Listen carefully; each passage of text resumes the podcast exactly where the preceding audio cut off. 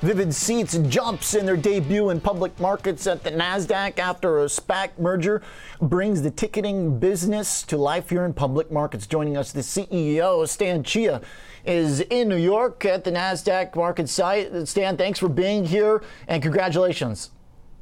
Thank you. Thank you for having me. Certainly a tremendous milestone today for Vivid Seats, our customers, our employees, and our shareholders. Awesome. And let's talk about what comes next. So, reopening, things getting back to normal. What's business like right now? Yeah, look, I think we're, we're really excited. You know, I think what, what was a really, really challenging year for all of us personally and professionally now, I think as we're starting to see um, the return of some semblance of normalcy with vaccines out there. I think we're excited about the pent up demand that's out there. Um, and if you look at our results that we published for the second quarter of this year, certainly I think um, a lot of what you see in that data would reflect, I think, that the pent up demand is, is real. And where do you see that mostly coming from? Which verticals for Vivid Seats are the biggest? Yeah, you know, I, I think for us, we skew a little bit heavier on, on the concert side. Um, you know, I think when you look at, at our business in totality, we're about 40% sports, 60% concert and theater, um, which is directionally the inverse of the industry, which we believe to be 60% sports, 40% concert and theater. But regardless of the category, I think you know we're seeing strength in all of them as as we see consumers um, get excited once again to go to live events. The stock uh, was moving pretty quick here today. Uh, Stan, what do you want to do with the money? Uh, this is uh, going to be a pretty big windfall for spending, I guess. Where does the money go to use?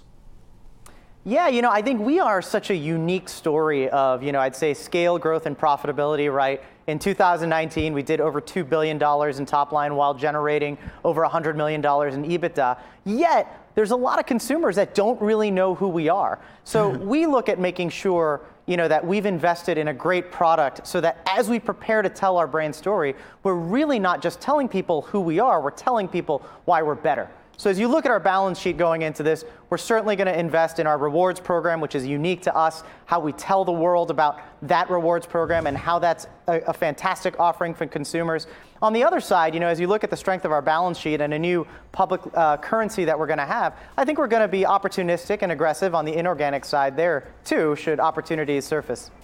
Now, the partners where you have an exclusive relationship, uh, uh, is that uh, part of the business model goals? What will really be the cash cow for the business? Is it just scale where we can say, okay, if I knew ahead of time next year how many concerts are happening, I can figure out what's going on with your business? Or are there secular uh, trends that you want to capitalize on and your engagement? The, you mentioned the rewards program and then also the relationship with the actual venue and exclusivity. Is that part of the equation?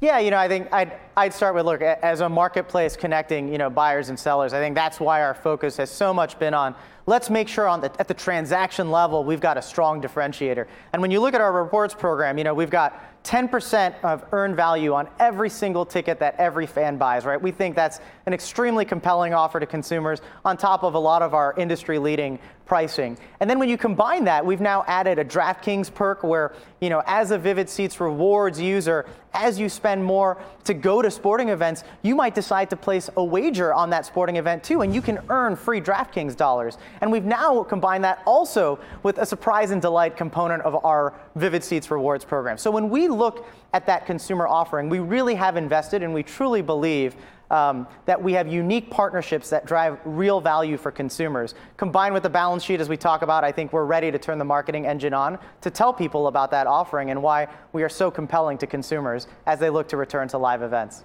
I like the point about uh, the further engagement that you want to have with your uh, customers and with the app bringing in new functions. Uh, it sounds like a big part of it is embracing a tech side. I mean, with the DraftKings connection as well.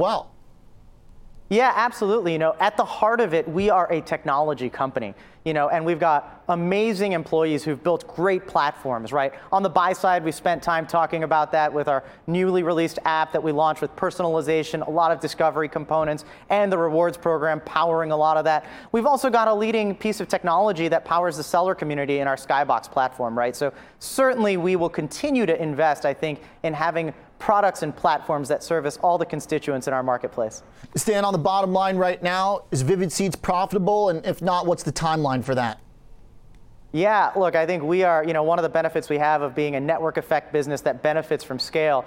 Prior to COVID, Um, you know, you saw we generated over $100 million in EBITDA in 2019. And in our second quarter this year, you know, also if you look at that, that return to profitability again, you know, with over 700 million or close to 700 million dollars in GOV, um, you know, the first six months, and then you look at where we are close to 40 million in EBITDA by, by the end of the second quarter, we're certainly on pace and back to a return to profitability, which again, I think fuels us beyond our balance sheet, the ability to invest in partnerships, benefits for consumers, and certainly, as we've talked about, should M&A opportunity surface, we're going to be aggressive on that front too. Stan, last point to bring this all together is when your team is coming up with plans and talking about guidance with analysts, can you give me an idea what your baseline assumption is for next year on, say, the percent of business compared to 2019? Do you have a number like that in mind?